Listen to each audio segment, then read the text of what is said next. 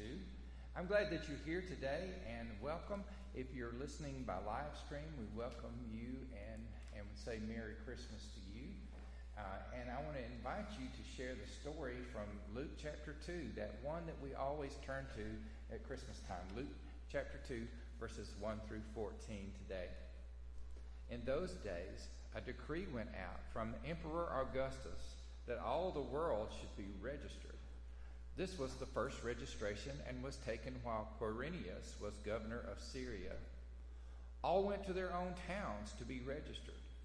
Joseph also went from the town of Nazareth in Galilee to Judea, the city of David called Bethlehem, because he was descended from the house and family of David.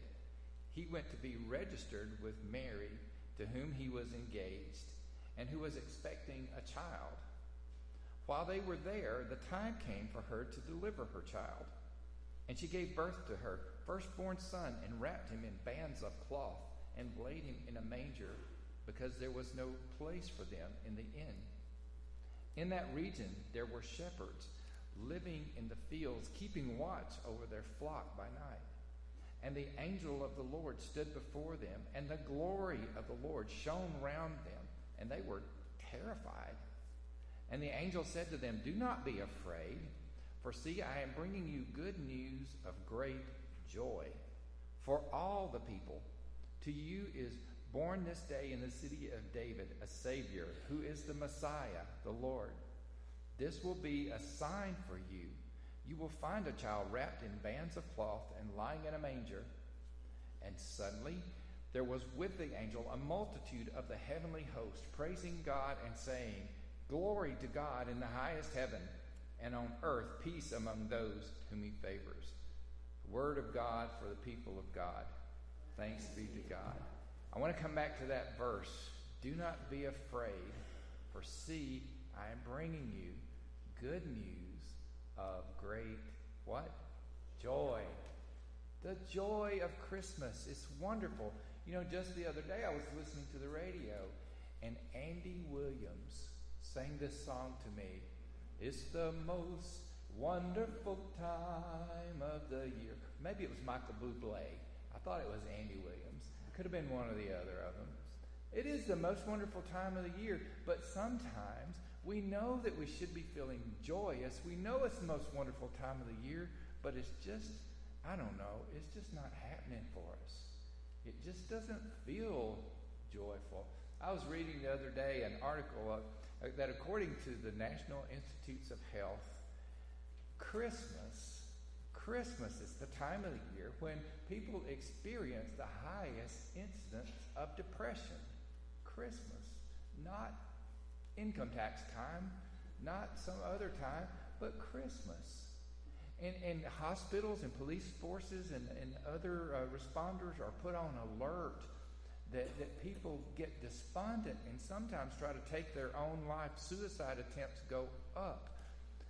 Significant increase in people and patients complaining about uh, depression during the most joyful time of the year. I mean, I saw where in this article it said that 45% of the people who responded to this survey said that they dreaded the holidays. I hope you've never felt like that, that you actually dreaded the holidays. I'll confess to you, there have been a couple of times in my life that I have dreaded seeing the holidays come. There have been times that I've felt like that. And maybe that's why I have a special place in my heart uh, for a wonderful cartoon movie called A Charlie Brown Christmas. Any of y'all ever seen A Charlie Brown Christmas? It's, it's one of our favorites. It's just, it um, has become a family tradition for us that every year we watch this together. We might drink some hot chocolate. We might do it while we're putting our Christmas tree up, but we always watch Charlie Brown Christmas. It is a special story to me, not just because it's fun and because I love Peanuts game, but it's special to me because it reminds us that somehow we can find Christmas joy even when we're feeling down, even when somehow it's just not working for us. We still can make the journey to Christmas joy. Um, so Charlie Brown really helps us. He really helps us to, to, uh, to find all of this. Okay, so if I can get my, uh, my lovely assistant over here to help me, I want to set the mood. In the opening scene, we have Charlie Brown and the gang um, ice skating on a frozen pond and just having a big time. Snow is falling, and you have Charlie Brown and Linus are walking with their skates over their shoulders. Snow is falling. They're going to join the others on the pond.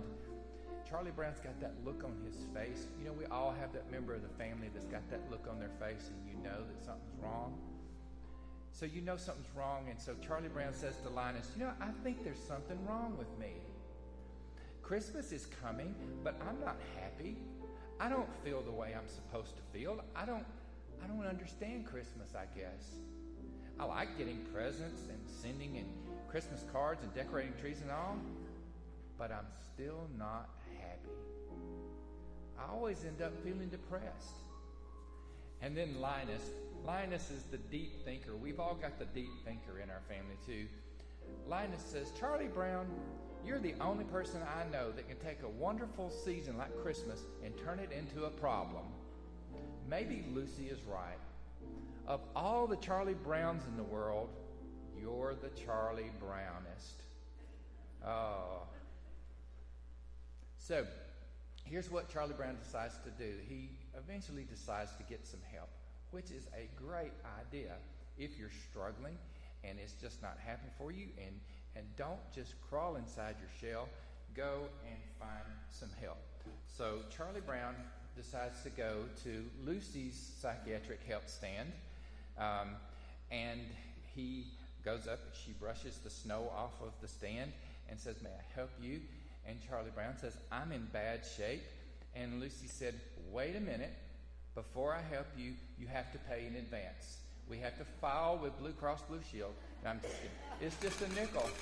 So he drops a nickel in, and she says, Oh, that lovely, lovely sound, right? I'll put that right up here, and Dr. Carr's going to steal it uh, before, before we leave. That'll be five cents, please. Um, so she tries to pinpoint exactly what's going on with, with Charlie Brown, and she goes into all of these different phobias that he might have, and, and they work through all of that. And finally, Charlie Brown says, Actually, my problem is Christmas. Instead of feeling happy, I sort of feel let down. And Lucy has the answer, or at least she thinks she does. Uh, she says, Charlie Brown, you need involvement. So you need to get involved into some real Christmas project. And then she drops this bomb. How would you like to be the director of our Christmas play? Has anybody ever said that to you? Okay. And so um, here's the thing the journey to joy sometimes can begin with involvement. In Luke 2.15, we just read uh, where the shepherds said, Let us go now to Bethlehem and, and see this thing which has taken place. The shepherds, when they get the good news, don't just stay out in the field, they get involved. So, Lucy talks Charlie Brown into getting involved, and Charlie goes with Lucy to the auditorium. And when they get to the auditorium, Lucy announces to everybody, Hello, everybody. May I have your attention, please? The new director for our Christmas play is going to be Charlie Brown. And then Charlie Brown starts giving directions. He tries his best to give his directions. He does everything he can do, but you know what? Nobody is listening to him. Instead, they're doing this.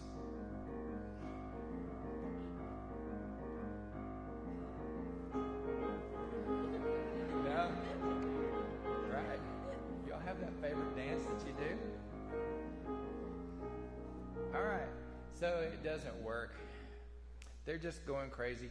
And uh, so Lucy finally gives up on him and she says, Okay, at least you can go and get the Christmas tree. Maybe you can't do anything else, but you can at least go to the Christmas tree. And don't mess this up, Charlie Brown. Go to the Christmas tree lot. There's all kinds of brightly colored trees there. And he goes, and sure enough, there are all kinds of trees there. A lot of them are those big colorful aluminum Christmas trees. Okay, you remember those? My mother in law still has one. They're awesome. Awesome. But Charlie Brown doesn't get the bright, big, colorful aluminum Christmas tree. Instead, he gets this one. Right. Actually, this one is more full and healthy looking than the one he gets. This is the best I could do. He gets he gets this one, and he says, "I think it needs me." Yeah, I think it needs me. And so he's so proud of this Christmas tree. He carries this little Charlie Brown Christmas tree back, expecting everyone to be as excited about this Christmas tree as he is. But everybody makes fun of him and they laugh at him and they just taunt him about this scrawny tree. And he tries to hang an ornament on it. I actually did have a bright red ornament that was supposed to be hanging on this. I don't know what happened to that ornament. It, it may or may not have gotten broken. But he hangs it on it and, it and it sags over, and all the kids laugh at him and make fun of him. And Charlie Brown says this Everything I touch gets ruined. And then he runs into the house feeling worse, worse and more depressed than he ever has. You know, he really wants to have joy. He really wants this to be a celebration. He tried Lucy's advice, he tried getting involved, but it turns out that involvement is not the only thing you need to get to joy. Now, don't get me wrong, involvement is great. There are too many that just sit on the sidelines and say, I don't want to get involved. I'm just not going to do anything. I would love it. Wouldn't you love it, Pastor Andy, if people came up and said, How can I help? I really want to get involved. We would just, I don't know, we might faint or something. Getting involved is important to find Christmas joy, but it's not the only step. Because you can be involved and be grumpy about it, can't you? Haven't you been around church long enough to know that? There's got to be another key to Christmas joy. So after Charlie Brown tries to decorate the tree and thinks he's ruined everything, his friends come around. Something wonderful happens in their heart. Something wonderful happens in their attitude. They have what only really God can give you is, is they have a change in attitude. Um, they start to look at the Christmas tree in a very different way. Someone looks at it and says, You know, I never really thought it was such a bad little tree. And then somebody else says, All it needs is a little love. And then they all work together, and even Linus wraps his blanket around the bottom of it. And they stand back and they look at this amazing tree, and somebody says, I think it's Lucy. Charlie Brown is a blockhead, but at least he got a nice tree. I don't think it's too much of a stretch to say that this little scrawny Christmas tree kind of represents Charlie Brown. He's feeling beat up, he's feeling battered, he's feeling bent over under the weight of his cares and his burdens. And I don't think it's too much of a stretch to say that sometimes we feel like that at Christmas time. Maybe even 45% of us feel like that during the holidays. But the journey to joy doesn't just have involvement and it doesn't just have a change of attitude, it also comes with community. I, I remember the story, the Christmas story, where uh, the shepherds went and they made haste and they found Mary and Joseph and they found the baby Jesus lying in the manger. And there in the manger, they had something that we all need is community. There, right there in that stable, they had the beginning of Christmas joy in their little community together. You know, you can have community in lots of different places, even in a stable. So, where do we look for Christmas joy? Well, it could be in a, in a manger. Um, it could be I don't know, it could be in a side room of the back 40 on a Tuesday night. Community happens everywhere. It's one of the pathways to Christmas joy. So, another key to Christmas joy, and maybe this is a good place to stop, just with the word itself J O Y. You probably heard this before, but I'll remind you again. You think of J O Y, you can remember the acronym Jesus first, others, and then yourself. J O Y. I know it's a little bit corny, but you know what? It works. It works. So, what if we took the, the spotlight this time of year and took it off of all the other things that are going on and shined it on Jesus? What if we just remembered that Jesus is the reason we celebrate in the first place? Just a, a shift, a shift of, of attitude. What a shift of attitude that could bring. And then, what if after we shined the spotlight on the manger, what if we shined it on someone else? Because I'll bet if you think about it, you'll know someone who's kind of like this beat up Christmas tree. They're all weighed down, they're all burdened, they, they're faint of heart, as we used to say. I'll bet you know somebody that could use a little bit of encouragement during the holidays. I bet you know somebody that might even be I don't know, depressed and lonely. What if you gave them some of your strength? What if you paid a visit to somebody that needed it? What would that do for your Christmas joy? And then the third thing we need is, is community. We need community. And if we did this, and maybe if we even did it together, we would take care of the J and we would take care of the O, and by the time we got to the Y yourself, we might just find that we've gotten our song back. And that's how the how, that's how the Charlie Brown Christmas special ends. It, it ends with everybody gathered around the Christmas tree. This time, by this time, it's beautiful. And they all raise their voices together and they all sing a song that Charles Wesley wrote 285 years ago. That's what I'm going to ask you to do with me now. I'm going to ask you in just a moment to stand with me and sing the song that they sang, to sing the song that Charles Wesley wrote, Hark the Herald Angels Sing. And as we sing this, I want to issue an invitation to you. Um, maybe you're struggling this year at Christmas, and maybe you uh, need to put some time and pray and to reflect on this about what J O Y can mean to you. Maybe you would like to commit yourself to being involved in the ministries of your church like you've never been before.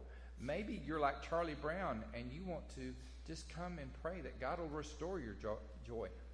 Maybe, just maybe you need an attitude adjustment and you want to talk to the Lord about that. Whatever the Lord leads you to do. I want to ask you to respond as we sing number 240. Let's stand together.